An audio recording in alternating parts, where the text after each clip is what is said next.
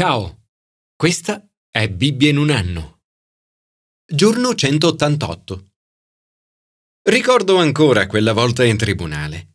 Ero avvocato e stavo per affrontare una causa che ritenevo già vinta. Ero così sicuro di me che pensai non valesse la pena pregare e affidare questo lavoro al Signore. Quando mi alzai per parlare, il giudice mi chiese se ero a conoscenza di un caso simile che negli ultimi giorni aveva modificato la legge. Non ne sapevo nulla. Il risultato fu una sconfitta molto umiliante per me. Il brano dei proverbi di oggi ci avverte. L'orgoglio precede la caduta. Nella mia umiliazione chiesi aiuto a Dio. Mi informai del caso citato dal giudice e scrissi un parere in cui sostenevo che quella decisione era sbagliata e che a mio giudizio sarebbe stata ribaltata in appello. Per mia fortuna le cose andarono così. Riuscimmo a ritornare in tribunale e a vincere la causa. Il rappresentante dello studio legale, invece di giudicarmi per il mio errore, si dimostrò gentile e così colpito dal parere espresso che successivamente mi affidò molti altri casi. Ne derivò per me una lezione doppia non solo sui pericoli dell'orgoglio, ma anche sulla straordinaria grazia di Dio e su come chi confida nel Signore è beato. Ogni volta che mi trovo a parlare cerco di fare tesoro della lezione che ho imparato sui pericoli dell'orgoglio e della fiducia in se stessi. Vorrei poter dire di non aver mai più commesso quell'errore, ma è una lezione che ho dovuto reimparare più e più volte. In inglese la parola pride, orgoglio, può avere un significato positivo. Ad esempio, una persona orgogliosa dei propri figli o del proprio lavoro.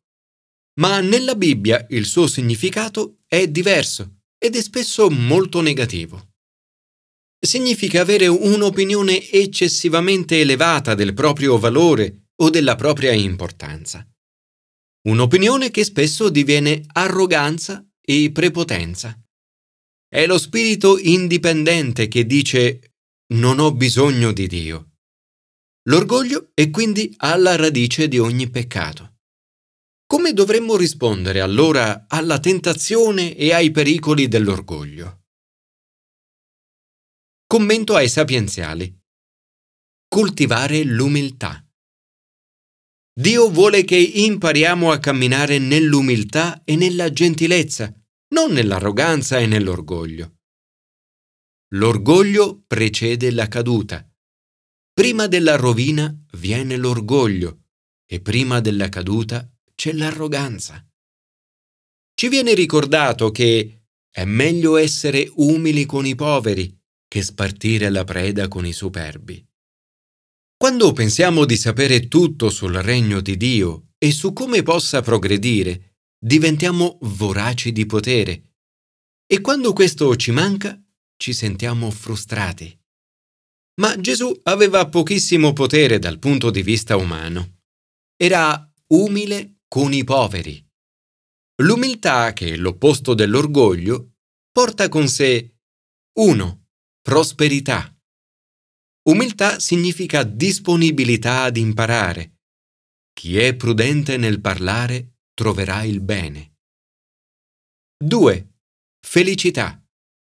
L'umile ha fede in Dio. Chi confida nel Signore è beato. 3. Guarigione. In contrapposizione alle parole arroganti dei superbi, L'uomo iniquo ordisce la sciagura, sulle sue labbra c'è come un fuoco ardente.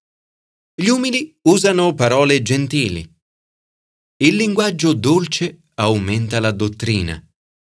E ancora, favo di miele sono le parole gentili, dolce per il palato e medicina per le ossa. Signore, aiutami a dipendere e a riporre la mia fiducia in te in ogni cosa. Commento al Nuovo Testamento. Servire e testimoniare. Se ci trovassimo nella situazione di parlare di Gesù, cosa potremmo dire? In che modo dovremmo raccontare la nostra storia? In questo brano troviamo un esempio di riferimento. Paolo si trova sotto processo. In tribunale dice che Gesù lo ha inviato a servirlo.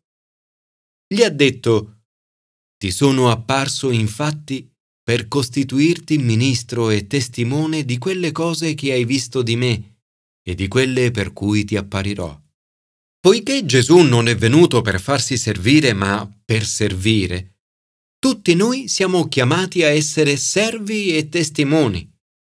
Un testimone guarda umilmente al di là di se stesso. Paolo guarda umilmente a Gesù. Qui vediamo come risponde a questa chiamata. In prigione e sotto processo, Paolo viene portato davanti ad Agrippa e Berinice, che si presentano con orgoglio e grande sfarzo. Per lui deve essere stata un'esperienza molto scoraggiante. Ma Paolo, ancora una volta, rende la sua testimonianza con semplicità e umiltà. Con il re Agrippa si dimostra educato e rispettoso. Si adegua alle consuetudini e alle grazie sociali. Sceglie di raccontare quelle parti della sua storia più adatte alle persone che ha davanti. Nella prima parte della sua testimonianza usa frasi con io e non con tu. Le frasi che iniziano con tu hanno il difetto di sembrare arroganti e accusatorie. Quelle che invece iniziano con io sono più efficaci, meno minacciose e più gentili nell'esprimere il proprio punto di vista. Dice poi di essere stato proprio come loro. Anch'io ritenni mio dovere compiere molte cose ostili contro il nome di Gesù il Nazareno molti dei fedeli li rinchiusi in prigione con il potere avuto dai capi dei sacerdoti, e quando venivano messi a morte, anche io ho dato il mio voto. Il messaggio implicito è ero proprio come voi. Ero pieno di orgoglio, potere e sfarzo. Ho fatto quello che voi state facendo ora. Perseguitavo i cristiani proprio come voi ora perseguitate me.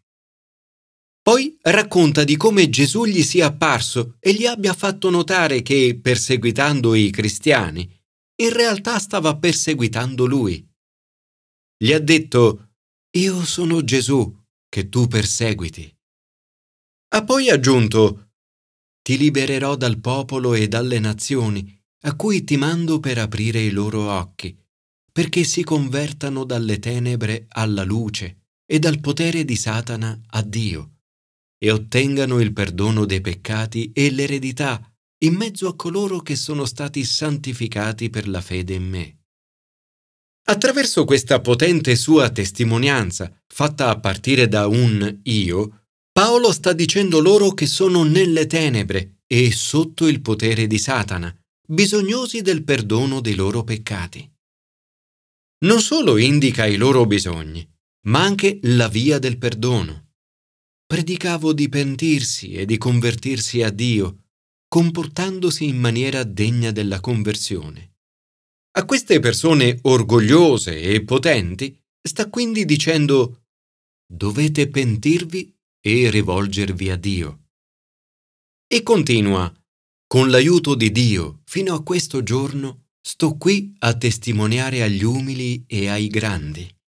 Paolo è disposto a parlare a tutti, ai potenti e ai deboli. Il messaggio di Paolo è sempre centrato su Gesù, che gli è apparso sulla via di Damasco. Il suo compito è di testimoniare che il Cristo avrebbe dovuto soffrire e che sarebbe stato primo tra i risorti da morte. Signore, aiutaci a cogliere ogni occasione per testimoniare Gesù seguire il suo esempio e la sua umiltà.